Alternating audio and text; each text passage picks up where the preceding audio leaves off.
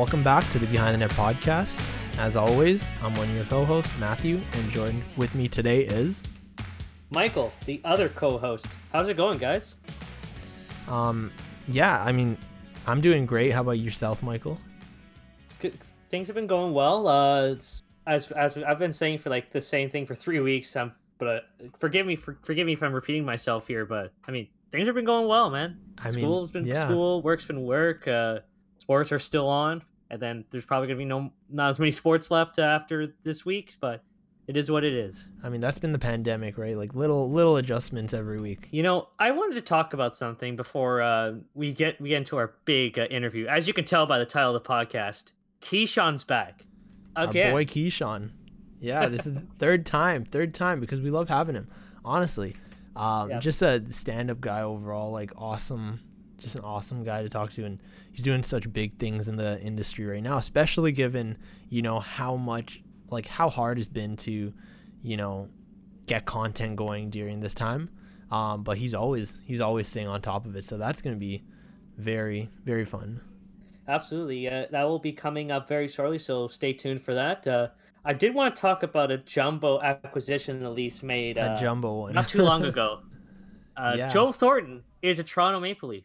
So I wanted to ask you, where where were you when you found out about it, and what do you think about his uh, addition? I mean, nothing special. I was literally at home. Um, I know that we were kind of getting teased with, uh, you know, the rumors about him uh, joining the Maple Leafs for pretty much for most of that week. And then uh, I think it was Elliotte Friedman who tweeted out that you know it, it was heating up, and then literally like five minutes later, like I, I got the notification that he signed with um, the Leafs. It happened that quickly, and yep. I mean, uh, I won't say I was surprised because as I said, you know, we were kind of being teased with the the rumors all week as it being a, a very realistic thing to happen, and uh, I thought it was great. I mean, minimum contract, like, you know, seven hundred thousand, you're you're paying for what you're really paying for is you know what what the Leafs really want is his leadership skills and just have, being a depth player, a depth player that that can actually play at the NHL level very well, and uh, there's no way. my first thought was there's no way he can you know underperform his value for his contract. Yep. Absolutely. Uh, I'll just say it. I was just hanging out with some friends. Uh, we saw the rumors a lot of people were saying, uh, "Oh, I don't really see the the need, and he's probably going to cost a lot." But once we saw the contract, it was like, "Hey, you know what? It's not it's not bad. It's really good value for the Leafs." And just think about it this way: it's Joe frickin' Thornton. He is a living legend in the hockey world. Uh, probably one of he's going to go down as a Hall of Famer once his career ends. Who knows when that will be? He probably might even play uh, another year after this year. And just his presence overall is going to give this Leafs locker room a huge boost. Now, I, I saw on Twitter a lot of uh, Leaf players were overall very excited about it because they're retweeting it a lot, um, saying some positive things. Uh, a lot of people were very excited about his acquisition. And you have to think about it this way a 41 year old Joe Thornton has garnered the most positive reaction from the fan base. Out of all the moves the Leafs made, even though Joe Thornton is probably not going to have as big an impact as, let's say, TJ Brodie or Wayne Simmonds, that should just tell you how much Joe Thornton means to a lot of people. I mean, don't get me wrong. I'm so excited about know, you know, uh, T.J. Brodie, Wayne Simmonds, Zach Bogosian, all the acquisitions. Um, but yeah, I mean, Joe Thornton, he's a big name. He's he's pretty much a legend already, and uh, it's a big acquisition. I mean, first overall in 1997, he's you know he's won MVP in the past. Maybe that's not that's not him anymore, but you know, I said it before. I'm really excited about his leadership aspect because um, I think I said it like even last season. Um, the thing I, I found with Patrick Marleau was Patrick Marleau was a great leader, but you know they they tended just to put just him as the as the major vet on the team, and then think yeah. you know he could mentor the whole team, right? I think every team needs a good chunk of of vets, and now you have that. You have that in Thornton and Spezza and Simmonds now, and even Bogosian who just won a cup. You know that's a lot of experience you're just adding on right there. Um, it when you know the Leafs are no longer a young young team, right?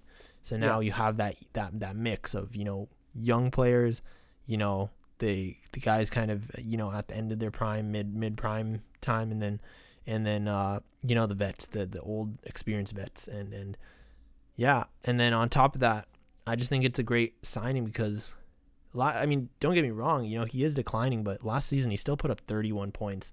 And uh, if he could slot in right now, it's looking like the you know the fourth line, but if he can slot into the third line and be a third line mm-hmm. center and be productive, that makes uh, Kerfoot even expendable. So I mean, that's all you know hypothetical, but you know this is kind of you know 3D chess here. You know, you're kind of looking at it at different angles that that different possibilities that can open up there. So I think just a good uh, low risk signing all, all the way.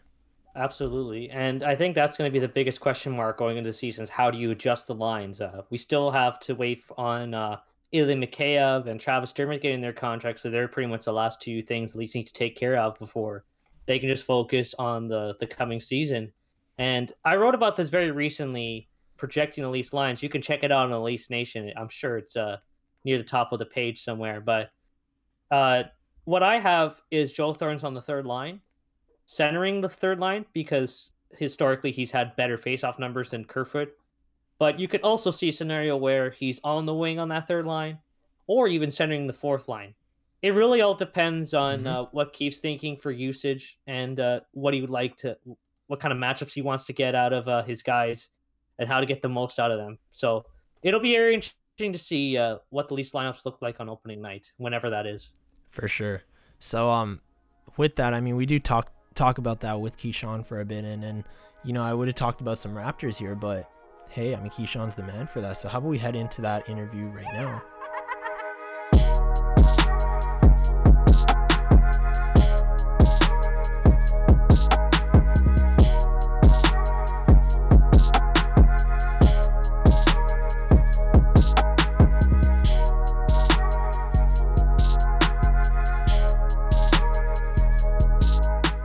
Well, this man needs no introduction, but I'm going to give one anyway.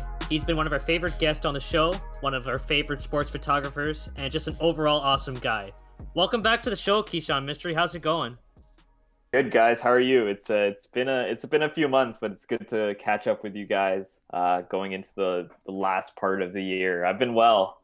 Uh, how about you guys? I've been I've been good. Uh, yeah. Um, you Same know, here. things have been uh, picking up you know, sports wise, and we, we got to see. I mean, the last time we had you on was like when we didn't even know if sports was coming back, and now, you know, That's two right. two of the major leagues have have come and gone and finished their playoffs, and uh, yeah, it's been it's been pretty cool, pretty cool to see. Absolutely, yeah, and it's been it's been good for me too. Uh, life's been going by, but uh, you know that's just the way things go, and uh, in uncertain times like this, you just got to make the most of it, right? Yeah like that's what i always like to say people to people like you you can either like feel bad about the situation you're in and not do anything about it or you could be proactive with it see like hey i have some extra time at home what could i start? Maybe it's a, a new creative project or uh, networking online going on linkedin all those kind of things and just uh, using this time to kind of focus in on uh, your craft and also yourself too if you want to start uh, working out or starting to eat healthy, now you don't have the excuse of I'm, I'm never home. Now you're always home, right? So now you there's no excuse uh, to kind of start making good habits with yourself. So that's what I like to say to people. For Absolutely. sure, for sure. And I mean, uh, I mean, on that topic, like, yeah, the last time we had you on was what late March, early April, around that mm-hmm. time, and we were talking about like trying to figure out things to do during uh, the whole quarantine period, but from then till now, like what have you been up to? Uh, I know a lot of time has passed, and you've probably been up to quite a lot of things. Yeah, so I, I can't remember uh, what what when we when we left off the last time if I was doing graphics with the MLB yet, but um, I think um, you were. I think you you were. Start- it was the start of yeah, that. Yeah. yeah. So mm-hmm. what was great about the whole the whole pre preseason and going into the season that kept me pretty busy uh, throughout like the, the first few months of quarantine. And then once the season got underway at the end of July, sort of August, uh, I was just, I, I, was just, have just been working kind of every day, uh, working regular hours, sometimes working nights, doing photo editing and offline uh, kind of edits for, for different things. And during this time, it's, it really helps that I'm kind of uh, talented in a few different areas. So graphic design, video editing, all that kind of stuff. And I've just been a, a big help to the the kind of social media coverage that the MLB has done this season, and they can kind of plug and play me uh, in these different roles throughout the throughout the season, and even now during the playoffs. Uh, so I have at least something to do every day, which is kind of cool. So that's kept me busy. Um, aside from that, I haven't really been taking that many photos. Uh, to be honest, I've, I've gone out a few times with a, a couple of friends just uh, in the area. We'll, we'll, we'll explore around inner city or just out, outside of our city in Brampton and just take uh, pictures. Uh, but other than that, just MLB stuff, a little bit of photography, and a few freelance projects here and there. Yeah. Awesome. Absolutely. Awesome. and um, I'll oh, go on, Michael. I was just gonna say, uh, you know, photography obviously is one of your talents, and for those of you who, uh, listeners who don't really know Keyshawn, he did a lot of work for Yahoo Sports, uh, photography, like capturing the Raptors, and then for a bit the Leafs. So I know, I know, like you would love to be out there photographing. That's your bread and butter. But uh, how's that adjustment been to uh, moving from photography, like capturing sports games, to doing the edits uh, online, and then of course uh, what you've been doing uh, lately, photography wise? Yeah, uh, definitely, definitely missing it, especially now during the playoffs. Like I'll, I'll see, like because MLB we have like a Slack Slack group. If you guys know what Slack is, yeah. and all like the on-site coverage comes in from all, of my like coworkers down in Arlington and before in San Diego, uh, covering like the uh, like the DS series, the the wild card series, and the championship series, and it was it just made me like a kind of jealous that they were there, kind of capturing that content and like killing it and like capturing those big moments. Like it kind of reminded me of like what I was doing last year, uh, covering the Raptors, right? And so um, def- definitely very envious of the people in those positions and like all all all the, the my coworkers on on that live content team have been doing such a phenomenal job uh, they're kind of capturing video content and photo content as well it makes like the the remote editors jobs a lot easier um, and so yeah like the photography like hopefully hopefully soon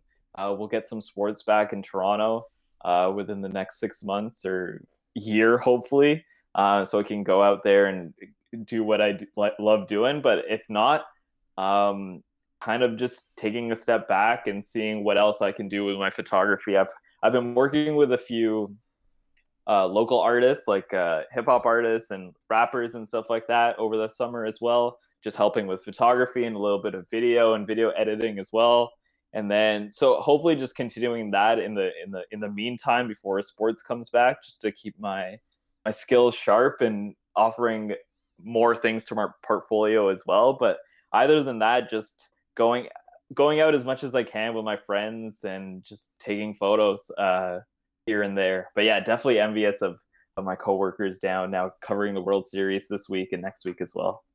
Okay so while we're on the topic of uh, your job with uh, mlb can you just tell us a little bit about your experience so far working remotely and how that kind of differentiated from your kind of expectations heading into the job pre-COVID? And then also, do you have any favorite moments um, working on the job so far? Yeah, so heading into the job, like my job description was to be a live content creator in Toronto. So basically, what meant that what that meant was being at every Blue Jays game, every Blue Jays home game, and capturing photo and video.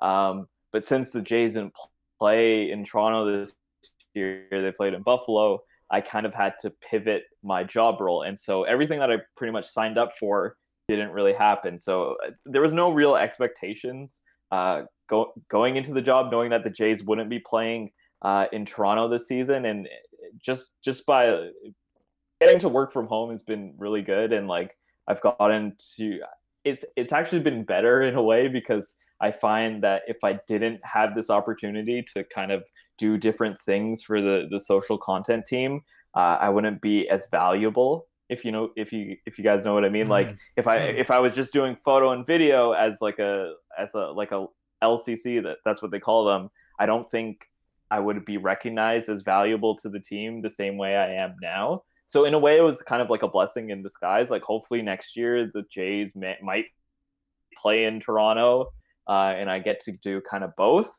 Um, but it's it's just been great, great working at home. Like I, I kind of make up, not make up my own schedule, but uh, in in terms of graphics, I have a certain uh, list of graphics to do daily, and so I, I just have to finish them before they're they're kind of due, like a before the deadline is due, so I can do them throughout the day, or if I have time at night, do it at night, or get started earlier. And then uh, recently, with the playoffs kind of being on on a schedule more during the night because uh, the games that are happening during the night. So tonight, game one of the World Series, I'll be on very soon actually uh, to start prepping for video live video edits. So all, all the stuff, all the content captured down at uh, in Texas right now. So pregame arrivals, locker room shots, all that kind of stuff, and making a quick kind of video edit for the social team to use.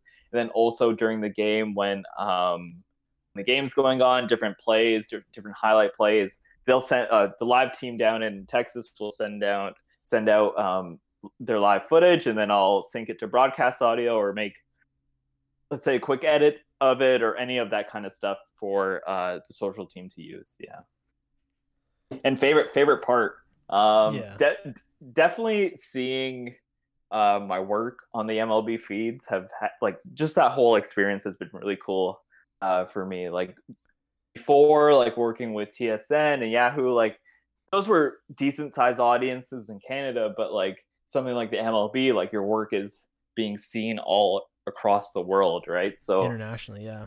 Internationally, right? So just just the prospect of uh so thousands of, of eyes looking at my work has been my favorite part for sure. That's amazing because yeah, I've been seeing honestly your work posted a lot and it's it's it's insane. Like especially the video edits, they're they're really nice by the way. Um, yeah, thank you. But but yeah, I mean that must feel like so so great just to see it, and and uh, I know a lot of fans love it too. Mm-hmm. And hope what I'm gonna do once the season's over in in the next couple of weeks, like look back at all the work I've done and make a little mini portfolio, uh, just to have for myself or even even for applying for new jobs in the future. Uh, it's just it, it's it, it's really cool to see like a portfolio of like someone working for a league, right? That's it's pretty rare uh, to to have that. So definitely we'll take advantage of making a portfolio for that. For sure, for sure.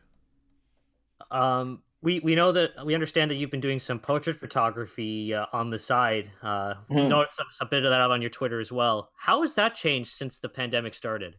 Yeah, um, def, def people still want photos taken and uh, the stuff I've been posting is just with friends and stuff. But um, th- the thing is, like people p- people still need photos taken of themselves. They they still want to feel like they're active socially, or they want to use it for their Instagram or even their Tinder profiles because a, a lot of people are on dating apps these days. A lot more people. Um, a yeah. lot more people, right? You're just bored in in the house, right? And why not get someone to take really nice photos of you to put on your profile? So d- definitely port- portraits is something that I, I did a lot when I was first starting up photography, kind of building a portfolio and just um, just practicing photography in general. And it's something that I want to start picking up again, um, especially now with like other like event driven stuff that I usually shoot not happening. So uh, definitely want to do more portrait work, whether it's just with friends or even some local uh, music artists as well, just to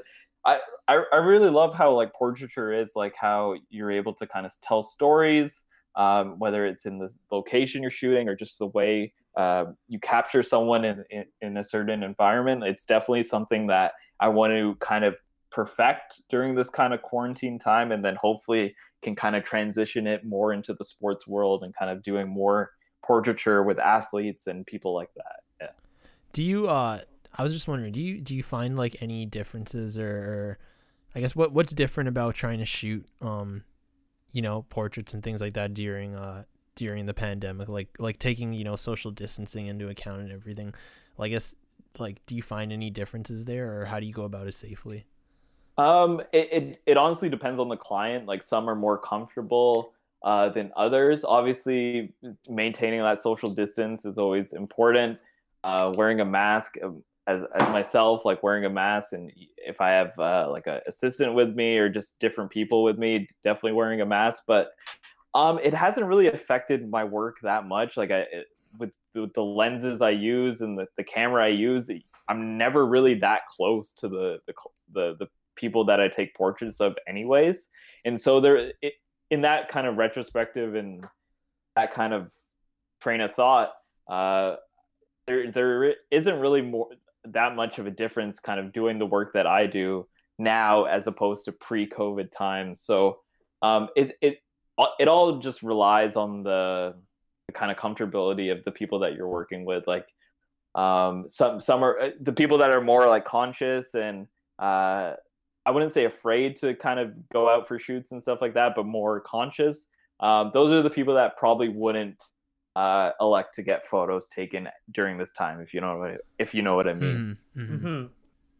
But definitely, um, the the amount of people uh, that have reached out to me is a lot less during these these times as opposed to uh, pre-COVID. Even even even if it's just meeting other photographers, kind of networking that way, because in the photography community, uh, photographers love to meet other photographers, right? And they love to kind of shoot together and just network together. And I, I feel like that's kind of dropped off a lot uh, during the the pandemic for for, for obvious reasons. For sure. Um, I I was just wondering, like, obviously we have a lot of time these days. Uh, for anyone you know looking to pick up a camera and kind of get into shooting, I guess during a pandemic, do you have any tips for them, like, especially given the the circumstances? Yeah, um, definitely go out as much as you can right now because soon it's going to be snowing and in Canada and Toronto especially. So it, once it starts snowing, like yeah, you can take really cool photos, but like your motivation might go down a little bit. And also the sun go starting is starting to go down at like six thirty now, which kind of sucks. Um, but definitely go out during the day, use a family member, or use some use a close friend, and maintain that social distance and practice portraiture and just go out and enjoy like right now the leaves are turning colors too and it's just beautiful everywhere so definitely take advantage of that going to your local park or local trails or anything like that and just embrace the nature that that that that we're we're blessed with every day right like uh, mm. i was teaching a, a, a, photography online camp with uh like 11 to 14 year olds kind of thing earlier this summer and i always i always l- like to tell them that like go out in nature and just take in everything because a lot of times like we'll go outside and we won't like fully take in everything that's around us. We're we're usually distracted by either conversation or we're on our phone or anything like that. But like during during like covid and the pandemic i went on a lot of walks uh, in my neighborhood just to get out of the house and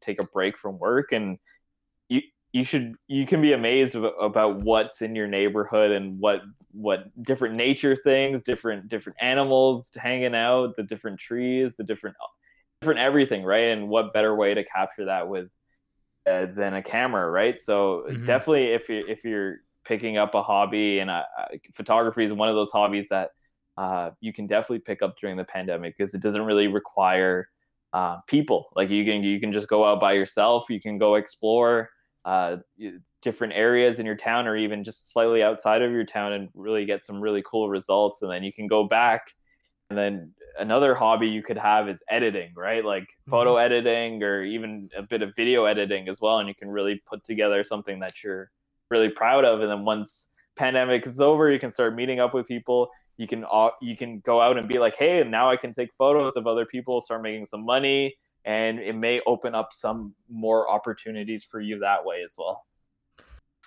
I have to ask, uh, you know, you've been developing a lot of new techniques uh, in the wake of this pandemic, and obviously, in times like this, you have to come up with some some different strategies. Do you envision any of the things you've been coming up with uh, in these last few months uh, being used uh, once society returns to normal? Uh, for me personally, I think I think doing more video and filming stuff is something that I want to continue with. Like over over this pandemic, I've I've been doing a little bit more of it. I've um I've shot a, a couple music videos for people too. So definitely after the pandemic is over, kind of continuing with that, doing doing more video stuff and even bringing it to the world of the sports. Like with sports, I've only kind of touched on photo stuff, and I think with um, with the things that I've learned within video over the past kind of months, I can definitely take those skills and and do something really cool with it. So hopefully uh, we get sports soon because I really want to start practicing my video with sports uh, very soon. For sure, for sure. Um, while we're on the topic of video, I I, I gotta ask. Uh, I remember last time you were on, you were talking about starting up a YouTube channel, and mm-hmm. then you mm-hmm. did start up the YouTube channel, and we were all so hyped. And uh, yeah, I, I, I, just looked up the channel, and your last video was six videos. months ago, man. two videos. We we got two videos worth. I mean, I know it's you've been doing a lot of stuff, so so it's uh it, it's it's allowable. But are we ever gonna see uh the return of the YouTube channel again? Yeah, uh, ho- hopefully by the end of the year. Like, uh, I I wanted to do like weekly videos, and then like stuff kept popping up, and I kept postponing it. Um, and then I didn't really do any photography uh, for like the first few months of pandemic, so there's nothing really to talk about or post about. But definitely, kind of, I think I'm getting I'm gonna buy some new gear soon, so um, definitely doing an unboxing and maybe a little bit of a review of the, a new lens I get or something new that I get, and maybe start doing a little bit of vlogging as well mm-hmm. or something along those lines because people were very receptive to the two videos that I posted, and um, even now, like I'll, I'll, get a couple comments on the video being like, "Hey, can you make this video, or can you do like a video tutorial on how you do your graphic edits and stuff like that?" So there's definitely content to make, and I just haven't made it yet, but hopefully. Hopefully soon I can I can start that. Maybe maybe like World Series will be over uh, in the next kind of week to 10 days. So definitely we'll have some more time uh, in my evenings for sure to start filming some stuff again. I so mean, the return is soon.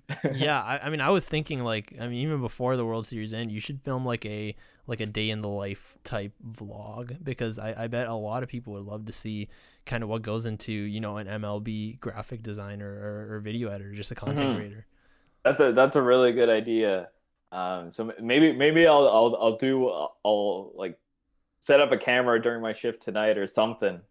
Yeah, um, just, I mean, just to go over what my process is and do a little screen recording and everything like that. Yeah, yeah. you know, like those Casey Neistat type uh, yep. type videos. You know, you just put the camera down, do a little time lapse, and just yep. every hour just give them a little update. You know. yeah, yeah, that would be that would yeah. be really smart. So that would, that that's would a really a good video. idea. Mm-hmm. And use a clickbait uh, caption.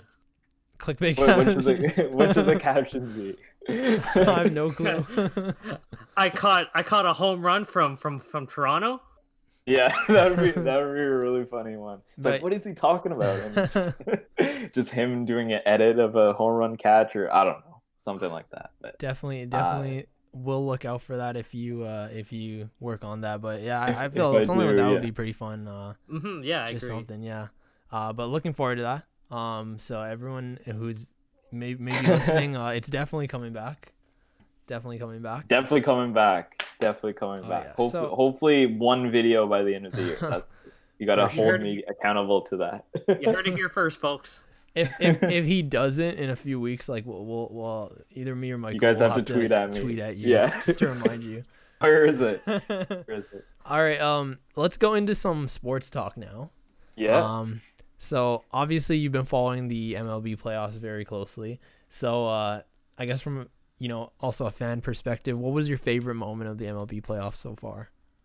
Um, def- definitely like during the season, like I picked like the Padres, like from right like the beginning to like support because of like Tatis Jr. and like he was like over over the mm-hmm. off season, like before the season started, I would just watch highlights just to get more educated on baseball because I over the past couple of years I didn't really follow baseball that much, especially with the Jays not playing well and like not playing MLB the show as well. Like mm-hmm. wasn't really uh, up to date with baseball and the the pop in players that are in the league now. And then over the over the offseason, I'm just watching different highlights and I, I saw Fernando Tatis Jr. I was like, this guy's gonna be special this year. And right right off the right off the bat, he was he was crushing home runs and all that kind of stuff. So especially during the playoffs, it was it was really really cool to watch him play and hit, he hit, hit him hit those home runs and those bat flips as well.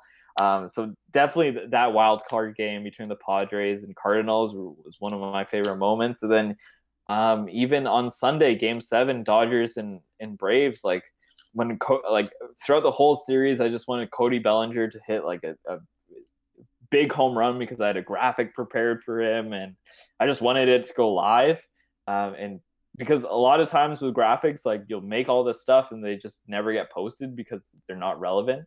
especially mm-hmm. with the, these different like hype graphics and all that kind of stuff. So mm-hmm.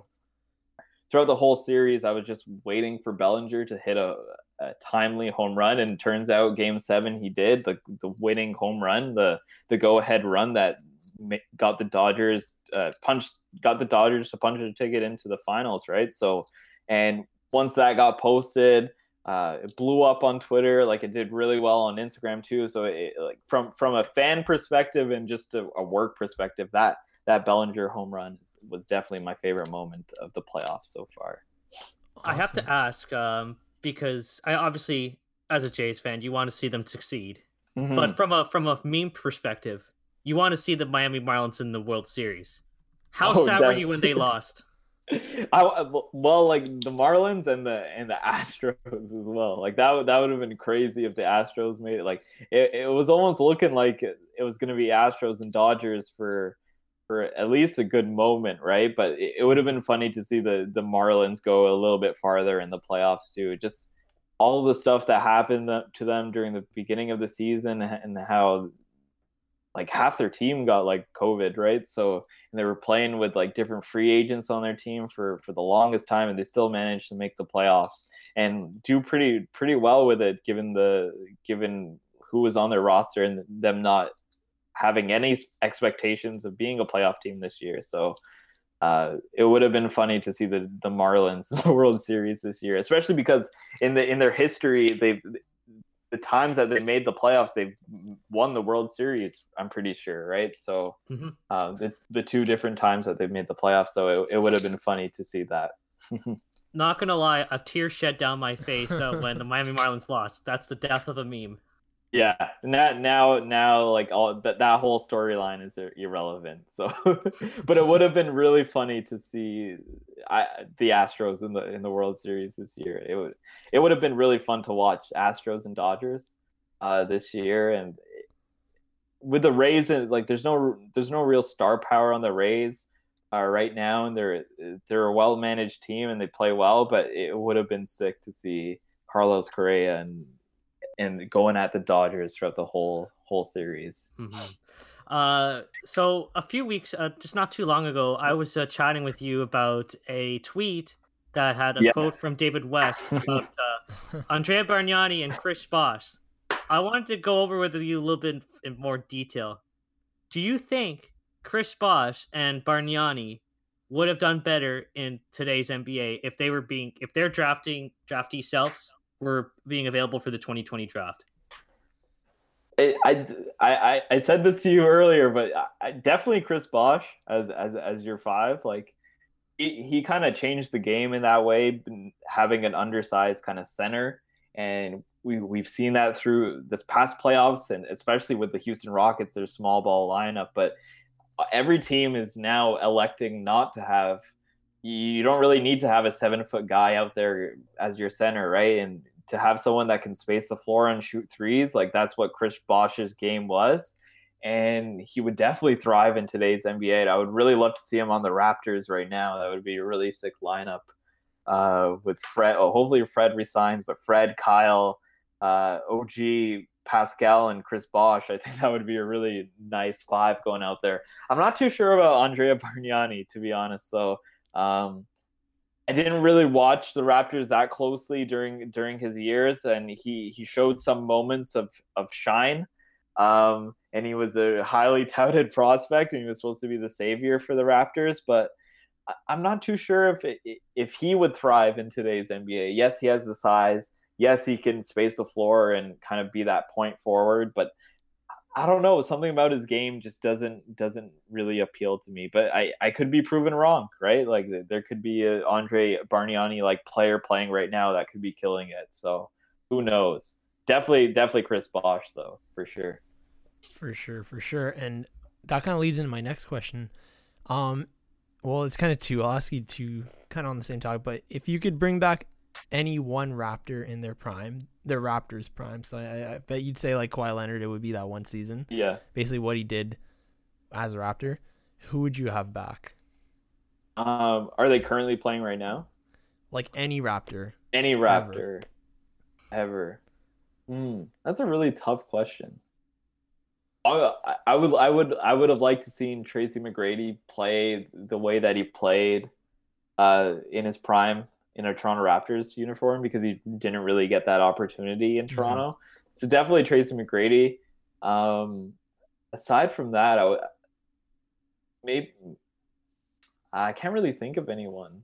I would like to see like JV back, like Jonas Valanciunas back yeah. in a Raptors uniform. Mm-hmm. I think I think they're gonna really miss him um, going into this season, um, especially with uh, who knows what they're gonna do with their centers. Like uh, Marc Gasol apparently is not playing in the NBA anymore, and like the, that report went out, and every all the Raptors fans were like, "All right, see you, Mark," and then that tweet got deleted, I think, and like uh, because the report was false, maybe or something like that. But I, I can't see Mark being a Raptor next year. They they won't sign him. Um, but I would like to see Serge back in the lineup for sure. But uh, having JB JV back um, for for the, the, upcoming season would would have been uh, really nice, especially with the lineup they have right now. It would have been re- a really good complement to the, their lineup. Oh yeah, and we'll talk about the offseason very soon as well. But the second part of that question is, uh, would you rather have, like, you know, on today's current Toronto Raptors uh, squad, would you rather have Bosh or DeRozan back in their primes? Mm. That's a really good question because the Raptors really need a wing scorer, and they really missed that during the playoffs this year. It was really apparent. Like they didn't like. We thought Norman Powell would be that guy, especially going into the COVID break. Like he was playing out of his mind, and then during the playoffs, he he he had a couple flashes of that, but they really missed that wing scoring that that Kawhi kind of provided last year during the season. So, but then then again, like the Raptors had some trouble during the playoffs with their centers too. Like Serge played decently, but Mark didn't play that well. Uh, on an offensive perspective, and they really needed those that scoring, right? So e- either either way, you're not you're not gonna have a you're gonna have a difficult time choosing between both DeRozan and Bosh. But who would you pick? I I, I picked DeRozan. I DeRozan? like yeah, Ooh, like okay. I I really like like I like sometimes I'll just watch like DeMar DeRozan highlights and just like such an electric player, so fun to watch and like him during his prime was special. Like he he was dropping 30 points, he was dunking on everyone. Um, and he, his mid-range game was unprecedented, and and now on now on the Raptors, no one can really shoot the mid-range. If you like, they're all like either th- shoot a three or drive the paint. Right? There's there's no real players that can get you a bucket uh, in the mid-range, and that was that was really apparent in that series against Boston. Right? Like Siakam wasn't hitting anything. Like Fred wasn't hitting anything in the mid-range. Like so, I I think a mid-range scorer um, in DeMar DeRozan would be really, really, he would really fit this this current Raptors team. I think if he if he kind of took a, I then then again like who, what would your lineup be? Like Fred would have to come off the bench, right? If, yeah. if you have DeRozan at the two, right? So it, it definitely changes the dynamic of the lineup if you if you elect for DeRozan instead of Chris Bosh. But I, I would I would like to see uh, Demar playing with Pascal. I think I think they could they could be special together. I thought that was just you know such a hard uh, like uh, debate those two players. I mean, for me, I, I don't know. It would be close, but I would probably pick Bosh just because overall in his prime, I guess you could say he was um, a little bit better. He was the man. Yeah, yeah he was the man. Yeah, he was. So maybe in, in terms of value, he definitely was more valuable. But yeah, it's just so close. Like, you know, those are two very close level. And a lot of a lot of people like to count out DeRozan, especially mm-hmm. after like people's minds really changed after after this last season was over when they won but like yeah. During the beginning of the trade and like the first few people were, were still on demar's side and then after they won the championship raptors fans don't like demar any anymore for some odd reason. They kind of forget. And obviously that that's due to like uh his playoff performances and all that kind of stuff but you can't really discount uh, what Demar did in the city of Toronto, and and and the fact that he elected to stay and sign that contract when he could have left definitely means a lot to most Raptors fans, and to have him back playing, I, I think that would be special, as opposed to Bosh yeah. where he left and like obviously amazing player, Hall of Famer, of course, but um, it, it's it's a really hard debate. You're you're not gonna have a wrong answer with that for yeah. sure. Yeah, exactly. Demar's it all comes down to use. Yeah. To to use usage and value. Too. Use and, usage, usage too. Yeah. yeah. Demar's always gonna have a lot of love here, and I think uh, I was just gonna ask you like uh, he is a free agent this uh, this off season. Mm-hmm. Would you would you take a, a, a chance uh, at him if you were the Raptors, uh, like in charge of the Raptors, or, or no?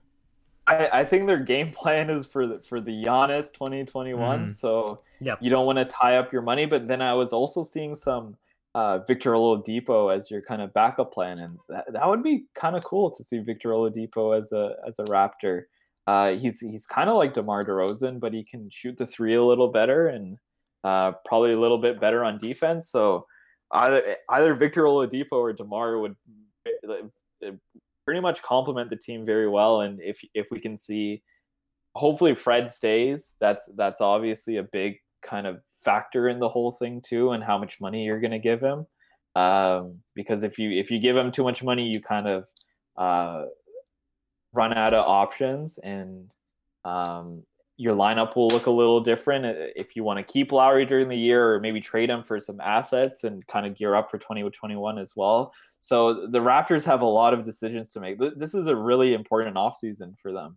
Like from the pat, like obviously the uh, the DeMar Kawhi trade was a huge off off season, um, but I, I think this one is just as important for for Masai and Bobby uh, in terms of decisions. I, I I would love to see DeMar back in a Raptors uniform uh, though. It would be it, it would be really cool to see. Can they can they be a contending team with that lineup plus Demar?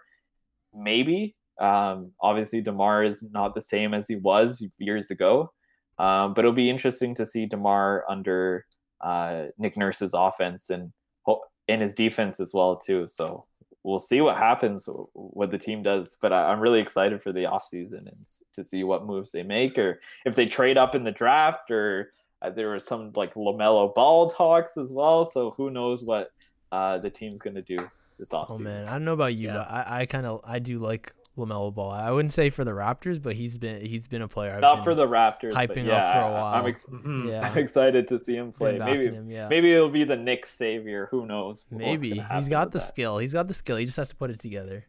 Yeah, Def- oh, definitely better than his brother. So we'll we'll see what happens with the with the Ball family this next yeah. year. Yeah, it's definitely I, different I, for him too because he's coming in with uh kind of the maturity from that he kind of learned yeah, from he, their mistakes, playing, from Lonzo's yeah, mistakes and things like that.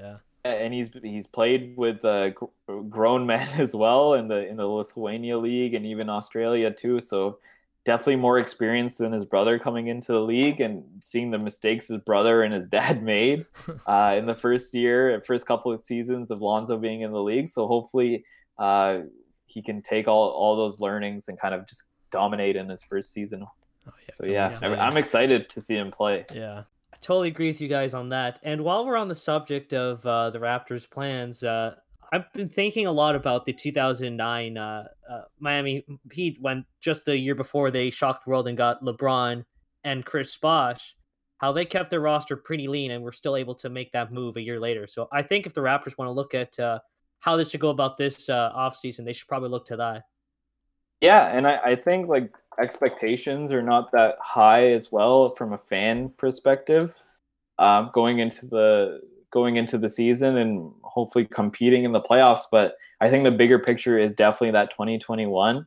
And if you can kind of resign Fred and resign Serge without spending that much money, I think they're they're kind of perfectly aligned to make that run for Giannis. But who knows what Giannis is going to do? Is he going to stay in Miami or not Miami? Is he going to stay in Milwaukee or maybe go to Miami or maybe eh, they trade him to Golden State. Like who, it's going to be a crazy offseason this year, and especially during the season too. So eh, he's definitely the prize of everyone's eye in, eh, in the eyes of the owners and the GMs as well. And Giannis is going to have to make a big decision whether he wants where where he wants to play, right? And it's it's definitely all up to him. So wherever he sees that he can win a, a potential championship with, uh, he'll go to, and hopefully, hopefully he has faith in Masai and Bobby Webster and Nick Nurse, and um, the Raptors, hopefully, the Raptors have the right roster to fit and accommodate Giannis. And why wouldn't you want to play in Toronto too? You're playing for the the country of Canada, right? So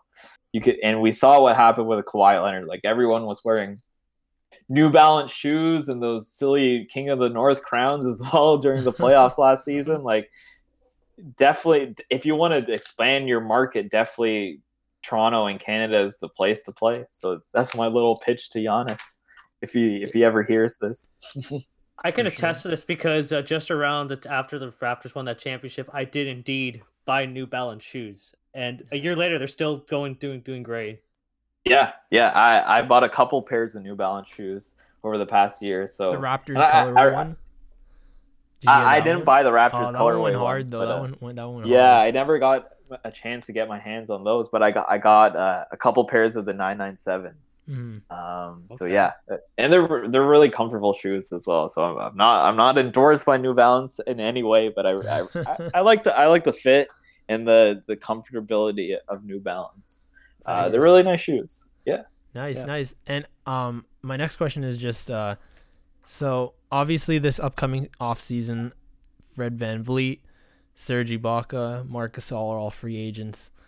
Who do you want to see back, or who do you real what what do you realistically see the the Raptors doing this off season?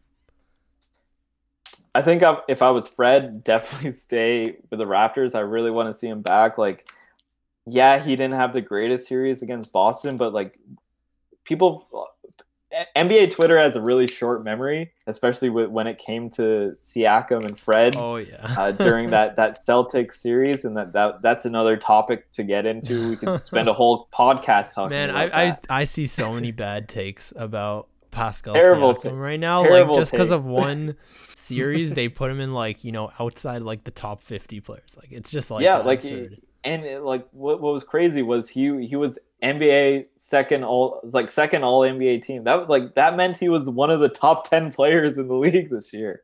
From from a writers or media standpoint, right? They all voted him to be uh, within that top 10 and he was he was playing like that at, at, at, a point in the season too. Like he was he had the same kind of numbers as uh, I remember seeing a graphic saying like Kawhi and Siakam at this point of the season had the exact same numbers and that was just because of his usage rate was up. And credit to the Boston Celtics as well. Like they played, they defended out of their minds during that series, and they they held him down. And Marcus Smart made some really good shots.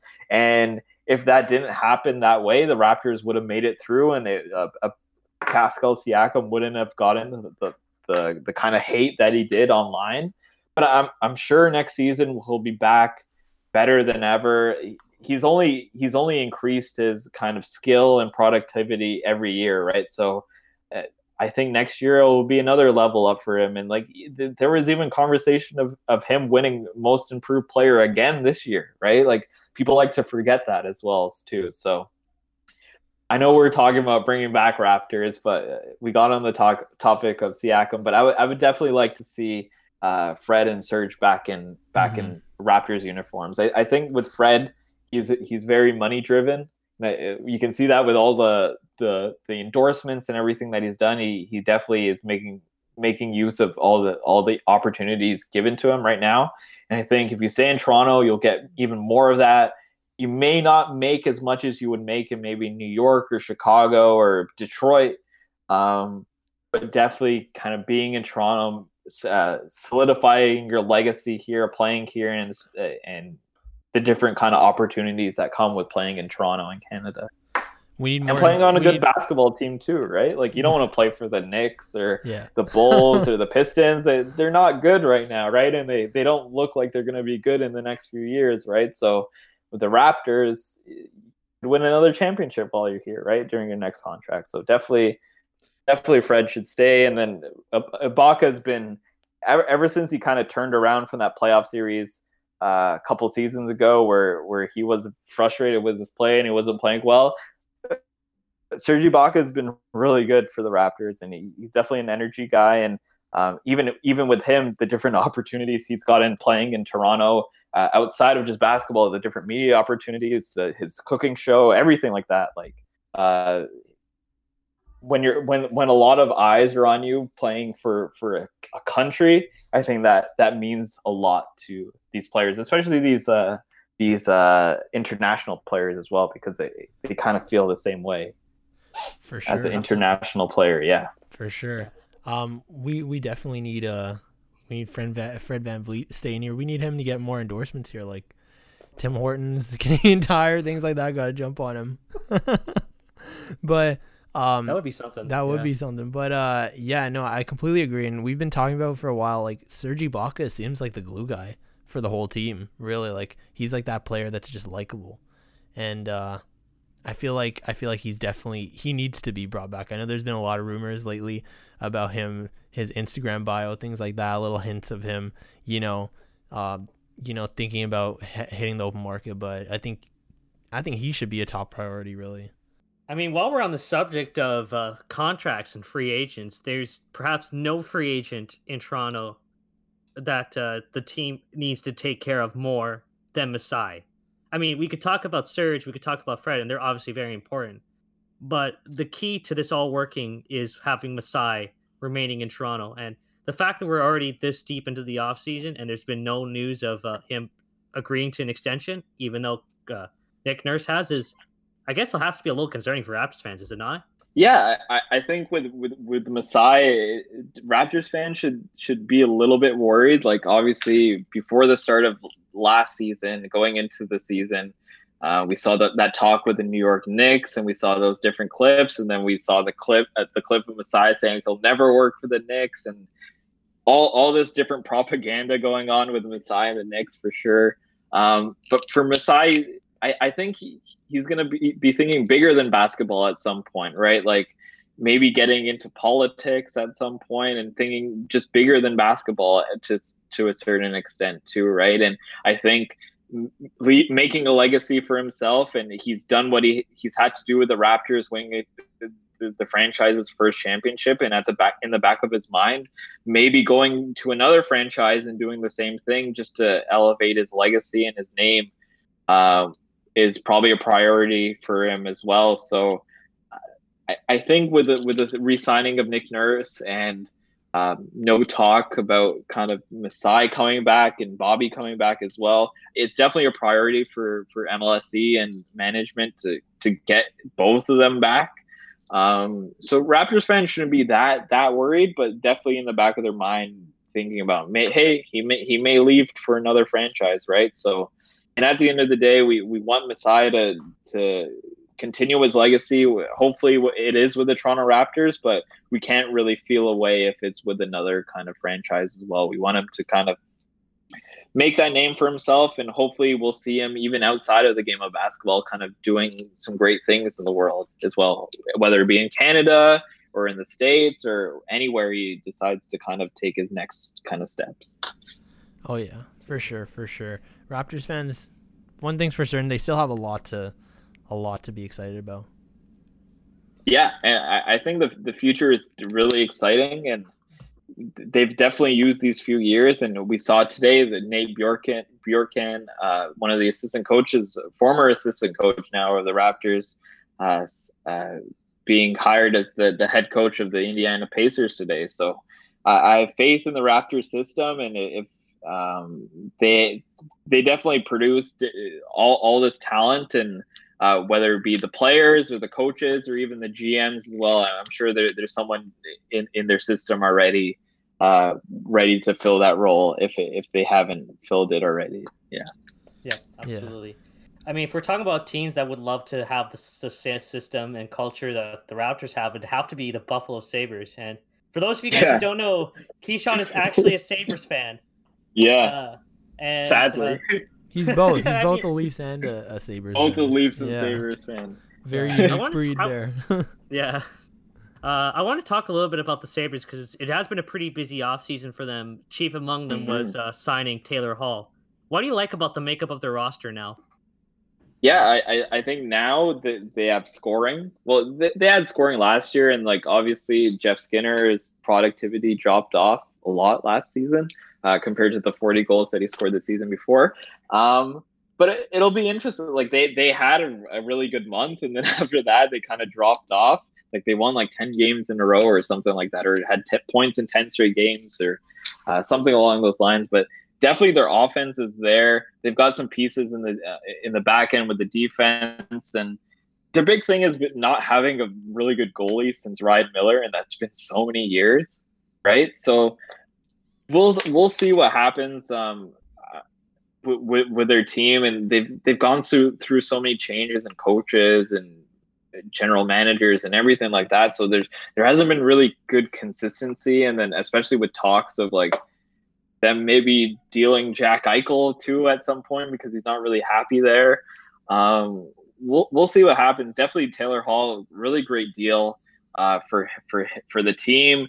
Um, he's he's going to be playing on the top line uh, with Eichel too, so um, it, will definitely boost up his numbers and maybe they'll they'll deal him at the deadline for for for some assets to a, a, contending team. But in Taylor Hall's eyes, he he's just making the most of his situation, and hopefully he'll kind of do well with the Sabres and stay there long term. But who knows what's going to happen with the Sabres? Like every year, there's there's, there's talks of them being a, a better team than they were the year before, and then it, the losing starts happening. So it, it's really tough to be a Sabres fan. But hopefully, with these these different moves that they've made in the offseason, especially with Taylor Hall, um, we'll see them win win some meaningful games, right? So who knows what's going to happen with the Sabres because they always they always choke, they always do bad uh, once the season comes around. They'll they'll have one good streak, and then it'll get the Sabres fans excited, and then after that, it's pretty much nothing from their end. We'll, we'll definitely see. We'll definitely see. And then also, I mean, on the Leafs side, um, they made a lot of acquisitions, especially. Uh, they made Joe they made Thornton. a ton of a ton, yeah, ton of ton of signings. Like it, the other day, they tweeted out all the jersey numbers and things like that. So, uh, what are your thoughts it's, on it's that? Definitely, yeah. it's definitely a a change in roster and definitely more experience going in the locker room with Wayne Simmonds and Joe Thornton. Um, both of them have, have never won a cup before. Uh, Wayne Simmonds has been in the finals with, and Joe, Joe Thornton's been in the finals as well. Um, so definitely that experience and knowing what to do in those kind of situations, and they were definitely lacking that uh, during their their not their play-in series this year with Columbus, like not playing with enough heart. Um, and it'll it'll just be a good complementing piece to the top six forwards. I, I they didn't really do anything in terms of uh, getting any top six forwards because they didn't really need it. But uh, that that back half, uh, definitely that fourth line with with Thornton and then Spezza, and I'm not sure who else is going to play on that fourth line, but it'll definitely add that sort of experience, and they can d- score goals as well too. So that that offense won't be lacking. So and that that third fourth line is the most important in the playoffs, anyways, right? We we've seen that with Boston over the years and St. Louis uh, last year when they won the cup. So that depth is really important come playoff time, especially when your when your scorers can't score. And it was only Auston Matthews really carrying that team during the playoffs this year, right? So hopefully we, we see more out of Mitch Marner and uh, and Auston Matthews continuing to be the player that he is, and those those pieces will just help them kind of be be be be scarier to play against, right? And that's oftentimes the Leafs people say like they're not that scary to play against, right? They don't have that grip factor, but definitely with these different moves that they made in the offseason, uh, have added to that roster for sure. For sure, for sure. Uh, I guess the million dollar question uh, is uh, when society opens up, who knows when that is? What's the first sporting event uh, you're going to attend? Um, ho- hopefully, hopefully a Raptors game for sure. Or, or ba- baseball is always fun. Like with, with Raptors, I'm I'm most of the time I'm just working the games anyway, so I'm never there as a fan. Um, but the the two two two really fun ones, uh, Blue Jays and Toronto FC games. Like if you guys have ever been to Toronto FC games as fans, mm-hmm they're they're so fun. Like when it when it's not cold and raining, those games are like really fun to be a part of. The crowd really gets into it, and it's definitely the most kind of active and loud crowd aside from maybe Raptors playoff basketball, if you know what I mean. Mm-hmm. So TFC games are always a fun time. Um, especially in the summer. Like I said, when it's not cold and raining, because once that those playoffs come around, like I remember when I was with TSN covering the TFC kind of playoffs, it was always raining on game day. Like it would be just cold and raining, and I'm pretty sure during the MLS Cup day, it was like snowing. I mean, so, that's the European way to play, right? In the rain. The European way to play. Not not fun when you when you're standing there with a camera, worried about your equipment and just freezing.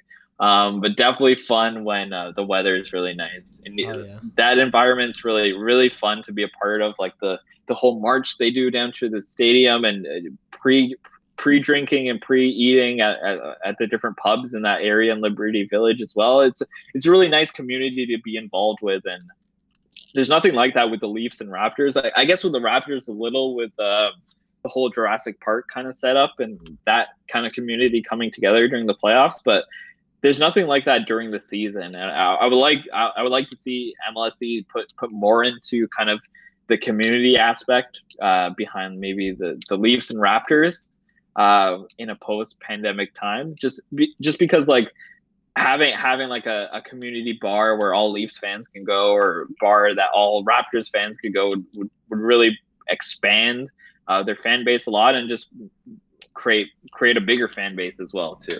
And it's just fun to be a part of, right? So mm-hmm. definitely bringing that environment of TFC into the into hockey and base or basketball would be would be really cool. Yeah, for sure. I've been to one TFC game a few years ago, and I can confirm that it is a it's quite the environment to be in, and I would love to go another one soon. Yeah, especially when you like learn all the like the chants that they do and all that kind of stuff. It, it, it's so fun to be a part of let's hope we can go back soon. Um, and then also, what what event or actually like obviously there's a whole bunch of new athletes as well coming to Toronto. I mean, as we saw in the Leafs, things like that. Um, who would you? What game would you want to work and like, you know, shoot? And what what what player would you want want to uh, shoot? Yeah. Uh, so from from a baseball perspective because I because I was hired this year to to work in baseball. Definitely the Blue Jays, they're, they're new players. Like I, I got to shoot them during spring training this year. Um, but definitely to see them in action next next year would be special with Nate Pearson and uh, Vladdy, Vladdy Jr. a full off season under his belt and Bo Bichette and Cavan Biggio as well and wherever whatever off season moves they make this this uh, this off season as well this winter. So definitely the Blue Jays for sure. Uh, uh, and then I was really looking forward to Raptors and Lakers the, that was supposed to happen at the end of the season uh, with Danny Green coming back and LeBron James. So definitely definitely a Raptors Raptors and Lakers kind of matchup uh, as one of one of the events that I'm looking forward to to either being at or even working uh, because Le- shooting LeBron James would be really special, and I think I, I want to do it as many times before he retires because he'll he'll go down as one of the best players to ever play basketball, right? So definitely want to capture him as much as I can uh, while he's playing. For sure. Honestly, let's just hope that uh, you know everything starts to open up, and then you know we can get back to working in you know kind of yeah. in person again yeah, especially with you graduating uh, from school th- this year too. So wanting to that opportunity to hopefully work in sports, right? And oh, right yeah. now it's not looking looking yeah. too great with no sports going on, but hopefully, I mean, hopefully next yeah. year the grind's still there. Soon. You know, gotta look for the grind uh, is still there. for the opportunities. Your... Yeah. Yep, exactly, and you can't use it as an excuse. You mm-hmm. you, you always want to make the most of any opportunity that presents itself, especially during uh, these COVID times. For sure. Mm-hmm. So uh, we'll we'll end off this uh, this interview very soon. Uh, last question is uh, World Series predictions because it does start tonight. So uh, mm-hmm. who do you have winning winning the World Series? I, I, I think the Dodgers are gonna win uh, in six games. I, I, I think their offense has come come alive at the right time, and we we saw that during the Brave series, and especially with that one game where they hit 15 runs and they had that electric first inning. Their their bats have definitely woken up. Um, but I really like the Rays pitching as well. Like their their trio of Glasnow, Snell, and Morton have been electric during the season, and they'll they'll they'll present some problems definitely, and then that Rays bullpen as well. um, has been really good with Robertson and Castillo. Um, so we'll we'll see what happens. I, I, I still think the the Rays will, will give the the Dodgers some problems, but I, I really like the the Dodgers offense. They they've been really fun to watch and. Uh, all the all their players have, have woken up at the right time, and I, I think we're going to get a really good series, either six or seven games, or it could be a sweep. We that that'll happen sometimes, right? So, mm-hmm. but I'm really I'm really glad that even though we had this shortened season and everyone complaining about the playoff format and with a wild card and all that kind of stuff with under 500 teams getting into the playoffs, I think it's really cool that the, the, the both teams with the best record in the league uh, are playing each other in the finals this year. Like uh, not too often that happens uh, in sports. It's usually an underdog, and we saw that with the Miami Heat um, and and Lakers this this playoff this in these NBA finals, and that was a bit of a crapshoot as well with a with a couple players getting injured. Uh, with Dragic and uh, Bam getting injured, and we really didn't get the result that we were looking for um, in terms of having an exciting finals um, in the NBA. But I think with the with this MLB finals, we're going to see some really good baseball over the course of I, would say six or seven games. But I, I, I still I still like the Dodgers in this one. I want to see Kershaw win at least one championship, and hopefully he pitches well tonight. Um, because he's had a bad rep of not performing and showing up in the playoffs. So hopefully he kind of silences the haters tonight and has a really good game. But I, I think the Dodgers are going to take it in six. What about what do you guys think? I think the Dodgers are going to take it. I think they're looking for revenge against uh, kind of being wronged by the the Astros. yeah, I think I think I, they, they I, want that redemption. Yeah. yeah. And the Rays ran out of gas too in the uh, ALCS, uh, mm-hmm. so I, I think the, yeah. Dodgers have the advantage. Yeah, they're, they're going up 3-0, and losing that 3-0 lead is very scary and they they had to use a lot of resources to even get through that that whole seven game series so and, and it's a quick turnaround too like they're they're playing tonight they were playing on saturday um hopefully hopefully all everyone's rested up and ready to go and we get a really good series but i i think with the with the dodgers bats waking up at the right time and the the rays maybe being a little tired uh, from the season or the series before, I, I think that that that'll equate to the Dodgers taking this one. For sure. Um, Absolutely. Yeah. I so, don't think we have any more questions. So yeah. I guess really all that's left to say is Keyshawn, man, thank you so much for again taking time uh, to come on our show. We always appreciate it, and uh, for providing your valuable insight on uh, sports and photography. Yeah, oh, as always, guys. Uh, third time's a charm, and hopefully you guys will invite me on uh, again in the future because it's always a good time kind of chopping it up with you guys. So uh, just want to say thank you. Ho- hopefully, uh, we'll get that YouTube video out very yeah, shortly. Yeah, so we're we don't, be, we don't, we're gonna be fast. we don't keep the that. fans waiting. Yeah. um, but def- definitely once this World Series is over, um, gonna be gonna be focusing more on the YouTube stuff. But um, a little a little bit of uh, I may be doing a, a workshop in the near future, mm-hmm. and so I'll, I'll definitely um, be letting my social media know and letting you guys know as well. Um, and hopefully, you guys can join that and watch that. But uh, be on the lookout for a workshop coming soon at the end of November. Just confirming some stuff, so can't release all the details right now, but it's looking like there's going to be uh, a workshop, online workshop uh, coming this November. So a little little plug there as well for fans to and listeners to look out for. I will 100% be interested in that. And any listeners for sure look out for that, especially if you're looking to get into, you know, photography or sports media kind of things in general. Mm-hmm. So, uh, yeah. So thank you so much. Uh, really appreciate it. And yeah, for sure. Hopefully we can have you on again uh, very soon. Keep, uh, keep up with you uh, and your work. So, yeah, thank you. It's not a matter of if, it's a, it's not a matter of if, it's a matter of when. It's a matter of when. That's that's the right mi- mindset. So may, maybe a little, maybe one before one of the season gets going, mm-hmm. or right right before the end of the year, something like that. That would be great.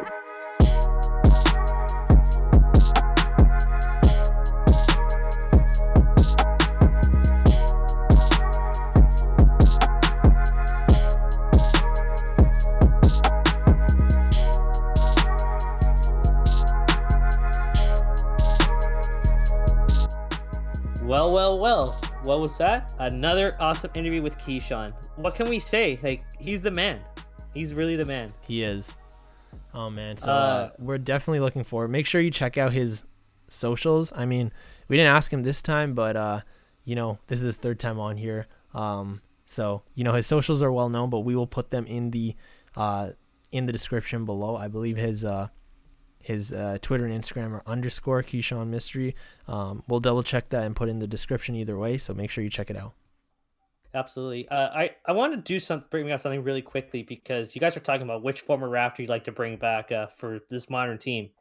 I know this guy was only technically on the Raptors for one year, but imagine they got prime Hakeem Olajuwon.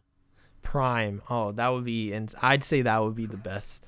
I'd say if you're talking about the greatest Raptor to ever play,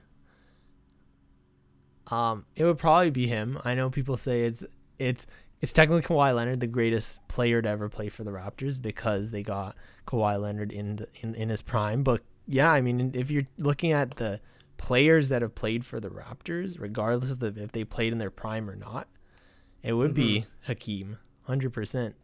It's it's just hilarious because it's one of those things that people forget about. It's like, oh yeah, Hakeem was on the Raptors saw, for a hot minute. I saw a thread of like weirdest jerseys on players, like you know, when players go to like a random team for half a season or a season, and then you look back and it's like they look so weird in that jersey. Yeah. Um, yeah, I mean, every time I see him in the purple Raptors jersey, it just looks so odd. It's just crazy. Absolutely. Yeah. But I mean, listen, it happened, so he technically counts for this discussion. I mean, even thinking about that, like the whole jersey swap thing, it's gonna be weird seeing Joe Thornton in a Leaf sweater. Oh yeah, but it'll be cool. You'll it get over cool. it real quick. Yeah, for sure. Uh, Go ahead. Yeah, I was just gonna say. So we're we're almost done this week's episode. We just wanted to quickly d- discuss uh, week six for the NFL. Uh, wasn't a good week for uh, both of our teams. Uh, mm-hmm. Uh, if you guys don't know, I'm a Bills fan. Matthews a Browns fan, and they had two big games this week, and they lost. So why don't we start with you, Matthew? Your Browns um, had a big test against the Steelers, and they failed. How are you I, feeling? I'm gonna keep it plain and simple. The Browns they shot really high this uh, season and, and started off great.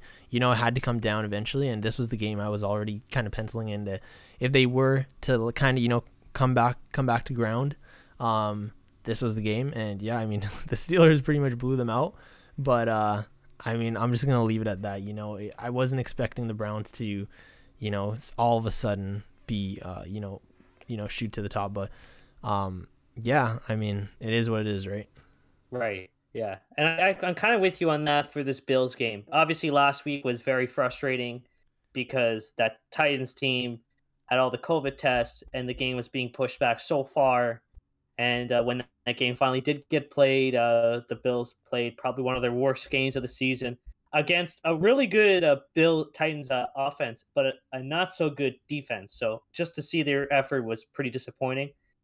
And this week uh, was probably pretty frustrating in that sense because their run defense was really bad. They let Chiefs too many uh, run plays. Their defense lines not that great, and has, neither has been their secondary. But I also knew that uh, it's really hard to, to to slow down this Chiefs offense. So if the Bills kept it close, I knew that was a good game, and to the extent they did. But at the same time, there were some boneheaded plays they made in the game, so it was super frustrating to see them lose at the same time. Mm-hmm. And uh, yeah, I mean, overall, we'll just see what um, next week brings. And uh, yeah, yeah, looking forward we to got, it. You got the Bengals. We, we got the Jets. So I, mm-hmm. if uh, if my math goes correctly, that that means uh, both the Browns and the Bills are probably going to win those games. So we'll, we'll see. see. Hopefully not a jinx, but we'll see. Knock on wood for that. Um, but yeah. So we will end off this uh, week's episode with that. Uh, we are going to most likely take a week off next week. So uh, mm-hmm. we'll see you guys, uh, everyone, all the listeners, uh, in two weeks. Um, definitely need a need a need a need a week to kind of regroup everything, and we we want to you know plan some new things for uh, for the pod. Yeah, absolutely, and obviously we can't make any guarantees, but we're gonna try and get some some good stuff for you guys in terms of guests. we'll see. Maybe we have something big planned don't want to jinx it, of course, uh, just like we said for the Browns or the Bills. But hey, you never know. There might be something really cool coming up in a couple weeks. For sure. And uh, yeah, with that, uh, I mean, we'll we'll shout out our socials. For me on Twitter, you can tweet me, message me, uh, you know, give us feedback or questions about the podcast, anything like that, suggestions. You can tweet me at Matt underscore Rodrigo underscore. You can find me on Twitter at the Leafs IMO. You can uh, find both of our works at the Leafs Nation, and uh, Matthew, of course, can be found at Raptors HQ as well. And you can also uh, you can follow our podcast Twitter on Twitter at um at Behind the Net Pod. So yeah, thank you. And our YouTube for, channel. Yeah, oh yeah, and our YouTube channel Behind the Net Podcast as well. So uh, thank you all for uh, listening, and we will see you in two weeks. Two weeks.